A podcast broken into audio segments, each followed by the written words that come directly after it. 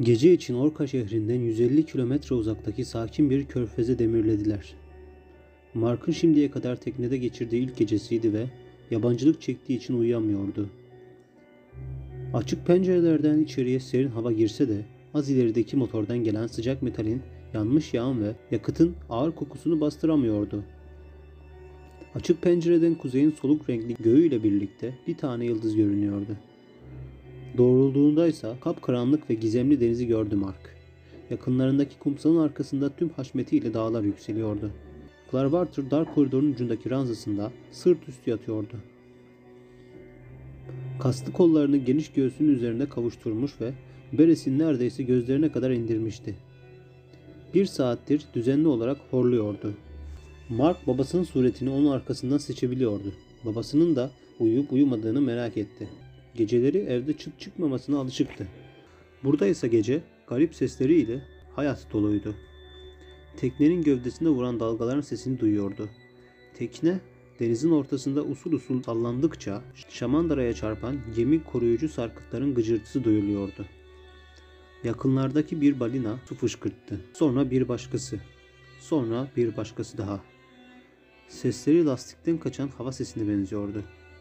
Görünüşe göre balinalar uzak kuzeyin her yerindeydiler. Onları derinlikleri yararak ilerlerken hayal etmek korkutucuydu. Clarwater burada denizin dibinde balinaların sevdikleri bir şeyin yetiştirdiğini söylemişti. Buraya karınlarını doyurmaya geliyorlardı. Clarwater'ın eskiden balinaların teknenin altına tosladığını da hissettiği de olmuştu. Mark korku içinde yüzeye çıkan bir balinanın geminin omurgasına ya da yan tarafına güm diye vurmasını bekledi. Bir gece kuşu aniden körfezde ötmeye başladı. Sesi mahzun ve kederliydi. Bir tilki kesik kesik sesler çıkararak gecenin sessizliğini böldü. Derken bir sessizlik oldu. Bu sessizlik de sahilden gelen gürültülere dönüşüp geceyi hırıltılar, homurtular ve feryatlarla doldurdu. Bu vahşi hayatın, doğanın, gizemli denizin ve korkutucu dağların sesiydi. Duydun mu Mark diyen babasının sesini duydu. Evet diyebildi Mark. İki ayı muhtemelen somon için kavga ediyorlar. Çok gürültücüler değil mi? Evet dedi Mark. Kavganın şiddetini gözünde canlandırdı. Şimdiye kadar böylesi yabani bir ses duymamıştı. Bir süre sonra kavga, homurtular ve kükremeler sonlandı. Tüm bunlar olurken Clarwater huzur içinde uyumaya devam ediyordu. Mark babasının kalktığını duydu. Sonra babasının uzun bedeni ranzasının yanında belirdi. Ranzaya eğilip ilk gece biraz garip hatta korkutucu gelmiştir. Jamie'ye de öyle gelmişti. Bana da. Babam ve Clarwater'la ilk kez denize açıldığımız zamanı hatırlıyorum. Gözümü bile kırpmamıştım dedi. Mark babasının sesinin hiç bu kadar nazik ve anlayışlı çıktığını duymamıştı. Sana da mı böyle oldu baba? dedi şaşkınlıkla. Herkes ilk seferinde böyle olur. Clarwater uyanık olsaydı o da aynı şeyi söylerdi. Hiçbir şeyden korkmana gerek yok. Balinalardan da mı? Clarwater balinaların teknenin altına vurduklarını hissettiğini söylemişti. Tabii ki. Bu onların bizden daha çok korkutur. Katı hiçbir şeye değmekten hoşlanmazlar. Hemen kaçar giderler. Çok ürkekler. Ayrıca dünyadaki hiçbir balina uzak kuzeyi devirmek istemez. Çünkü çok büyük. Yani evde yattığında ne kadar güvendeysen burada da o kadar güvendesin. Bir hafta sonra bütün bu gece seslerini duymaya can atacaksın. Öyle mi? Tabii. Sana dışarıda her şeyin yolunda olduğunu söyleyen eski bir arkadaş olacak. Mark tekrar yatağın içine girdi. Birden içinde bir sıcaklık hissetti. Daha önce babasının ona bu kadar yakın olduğunu hissetmemişti hiç. Uzanıp babasının koluna dokunarak "Teşekkürler baba." dedi. Babasının kocaman eli omuzunu sıktı. "Her şey yolunda, değil mi?" "Her şey yolunda." dedi Mark. "Aferin oğluma." diyen babası doğrulup kendi ranzasına gitti. Mark geminin gövdesine vuran dalgaların düzenli sesini dinledi. Gece kuşunun ürkütücü sesi tekrar körfezi kapladı.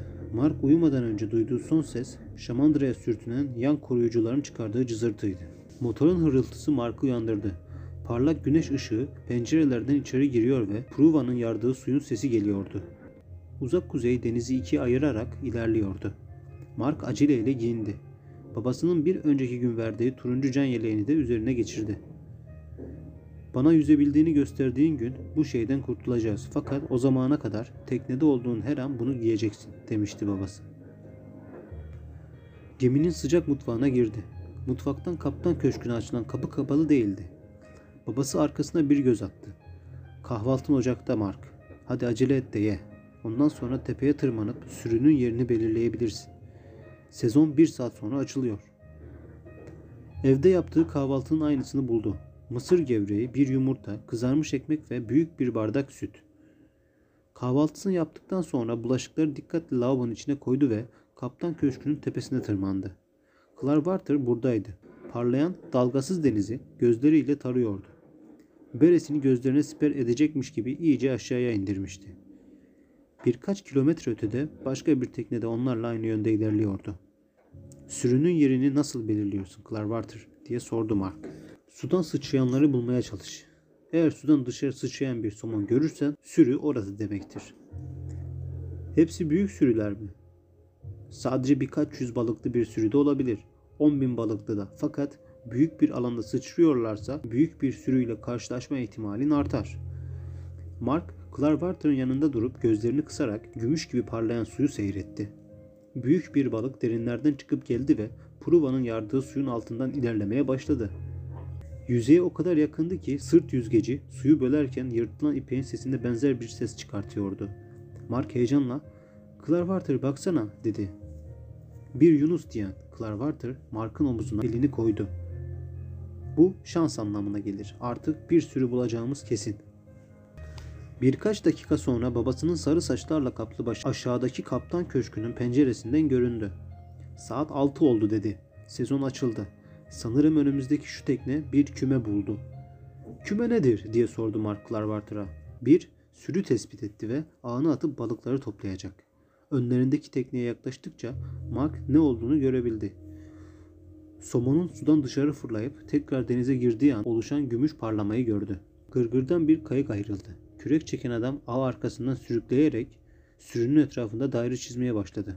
Çok yavaş diye alay etti Clarkwater. Bizim kayamız motorlu.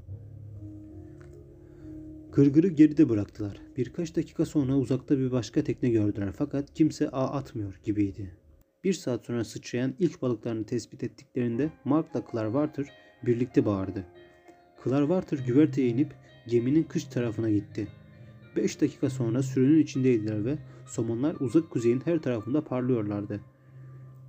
Büyük bir sürü dedi Clarkwater neşeyle. Ağır mı ağır. Kıyıya atlayıp seyyar motoru çalıştırdı. Ağın ucunu taşıyarak büyük bir daire çizmeye başladı. 450 metre uzunluğundaki ağı teknenin kıçından denize bırakıp çizmeye başladığı daireyi uzak kuzeyin kış tarafında tamamladı. Sonra ağı gemiye çekmeye başladılar. Daire daralıyor, kapana kısılan somonlar gittikçe daha dar bir alana sıkışıyorlardı. Tüm bunlar olurken Mark'ın görevi ağın döner platformda düzgünce istiflendiğinden emin olmaktı. Böylece bir sonraki sefere ağ dolamadan kolayca atabileceklerdi. Balıklar yaklaşık 25 metre uzunluğunda bir alanın içinde kaldığında Mark parlayan, parlayan somonların hapsedildikleri alanda birbirlerine karışıp sabit bir kütle oluşturduklarını görebiliyordu. İstinga bir seferde 400 balık kaldırabilen devasal bir ağdı. Bir kolla güverteden idare ediliyordu. Clarkwater İstinga'yı balık yığının içine doğru yönlendirdi. Tamamen dolduğunda vinç şelale gibi akan suyun arkasında bırakarak ağı kaldırdı. Vinç yakaladığı balıkların yüküyle gergin bir şekilde uzanıyordu. Mark ağı ambara doğru yöneltti. Babası da ağı geminin iç tarafına yaklaştırıp boşalttı. Bir saat sonra işleri bitmişti. Her iki ambarda ağzına kadar kıpır kıpır somonlarla dolmuştu. Mark sırılsıklamdı. Dolu istingayı görünce ambarın üzerine daha sonra da içine itelemekten kolları omuzları acıyordu. En az 10 bin tane dedi Clarkwater. Marka gülümsedi. Yunus'un bize şans getireceğini söylememiş miydim? Hep getirirler zaten. Babası elini Mark'ın omuzuna koyup ona gülümsedi. İyi iş çıkardın. Şimdi aşağı inip şu ıslak giysilerini çıkar. Konserve fabrikasına gidene kadar yapılacak başka bir şey kalmadı. Yani Orka şehrine eve mi gidiyoruz diye sordu Mark umutla. Babası Clarkwater'la konuşarak cevap verdi. Orka şehri bir günlük mesafede. Bu kadar erken dönmemiz zaman kaybı olur. Batville fabrikasından 2 saat uzaktayız. Bu partiyi ona bırakırız. Bugün bir sürü daha yakalayabiliriz. Batville geçmişinde altına hücumun yaşandığı eski bir kasabaydı. Fakat altın kaynakları çoktan tükenmiş ve altın arayanlar burayı terk etmişlerdi. Şimdi kasabada sadece bir konserve fabrikası ve birkaç avcının, balıkçının ve henüz ölmemiş altın arayıcılarının yaşadığı eski evleriyle bir market vardı. Taşıyıcının altındaki rıhtıma tekneyi bağladılar. Babası Mark, taşıyıcı çalıştığında ben gelene kadar Clarvarter'a yardım et. Benim fabrikadaki ofise gitmem gerek dedi. Bir dakika sonra taşıyıcının bandı çalışmaya başladı. Clarvarter, marka balık çatalının nasıl kullanılacağını gösterdi. Bu çatal ucunda keskin metal bir kısım olan bir kazıktı ve balığı ambardan çıkartıp banda koymak için kullanıyordu. Elinde otomatik bir makinesiyle birinin durduğu balık tezgahı onların yukarısındaydı ve banda koydukları her bir balık burada sayılıyordu. Kısa bir süre sonra Mark'ın babası merdivenlerden indi. Mark'ın elinden balık çatalını aldı. Burada bir market var dedi. Gidip bana bayat ekmek almak için pazarlık yapsana. Sıkı pazarlık yap ama. Unutma bu ellerinde kalmış ekmek. Nasıl sıkı pazarlık yapılır diye sordu Mark. Babası ambarın ağzının kenarına oturdu. Clarvarter da somonları banda iletmeyi bırakıp ikinci ambarın ağzına çömeldi. Bayat ekmekler için satabileceğinden daha yüksek bir fiyat söyleyecek. Sen de ödemeye düşündüğün fiyattan daha düşük bir fiyat önereceksin. İkiniz de ekmekleri satamayacağını biliyorsunuz. Sonra o fiyatı biraz kırar, sen de yükseltirsin. Bu şekilde ortak bir fiyata uzlaşırsınız. Anladın mı? Emin değilim, dedi Mark şüpheyle. Şöyle yani, diye araya girdi Clarvarter. Baş parmağıyla beresini başın arkasına itiledi. Senden bir ekmeğe 10 sent ödemeni bekleyecektir. Bu yüzden senden 12 sent isteyecek. Sen de ekmeğin 9 ya da 10 sent ettiğini düşünüyorsun. 6 sent önereceksin. Sonra birbirinizi ikna etmeye çalışacaksınız. Sen 6 sent için o da 12 sent için sonunda sen 7 sent diyeceksin. O da fiyatı indirip 11 diyecek. Sen 11 sente çıkmayacaksın. Bunun üzerine o 10 sente inecek ve senin 7 sentin için çok düşük bir fiyat olduğunu söyleyecek. 8 sente çıkacaksın. Hey diye bağırdı balık sayan adam. Bu balıkları boşaltmak istiyor musunuz, istemiyor musunuz? Bir dakika içinde boşaltıyoruz dedi Clarvarter ciddiyetle. Parayla ilgili bir sorunumuz var. Pekala nerede kalmıştık? Aa evet. İkinizin fiyatı arasında 2 sent vardı. Sonunda biriniz fiyatı kırarak anlaşalım diyecek. 9'da buluşalım ve anlaşalım diyeceksiniz. Sen de ekmeği düşündüğün fiyatı alacaksın. O da fiyatın 1 sent altında satacak. Ayrıca unutma dedi babası. Bu ekmeği aslında çöpe atacak. Sen onu dolandırmıyorsun. Sadece sıkı bir pazarlık yapıyorsun. Bir anlamda kar ettiğini bile söyleyebiliriz dedi Clarvarter. Bir diğer şey ise hevesli görünmemelisin. Diyerek onu uyardı babası. Alsan da almasan da umrunda değilmiş gibi davran dedi Clarvarter. İki erkek çocuğun rıhtıma tırmanmasını izlediler. Sonra da birbirlerine gülümseyip balıkları banda atma işlerine geri döndüler.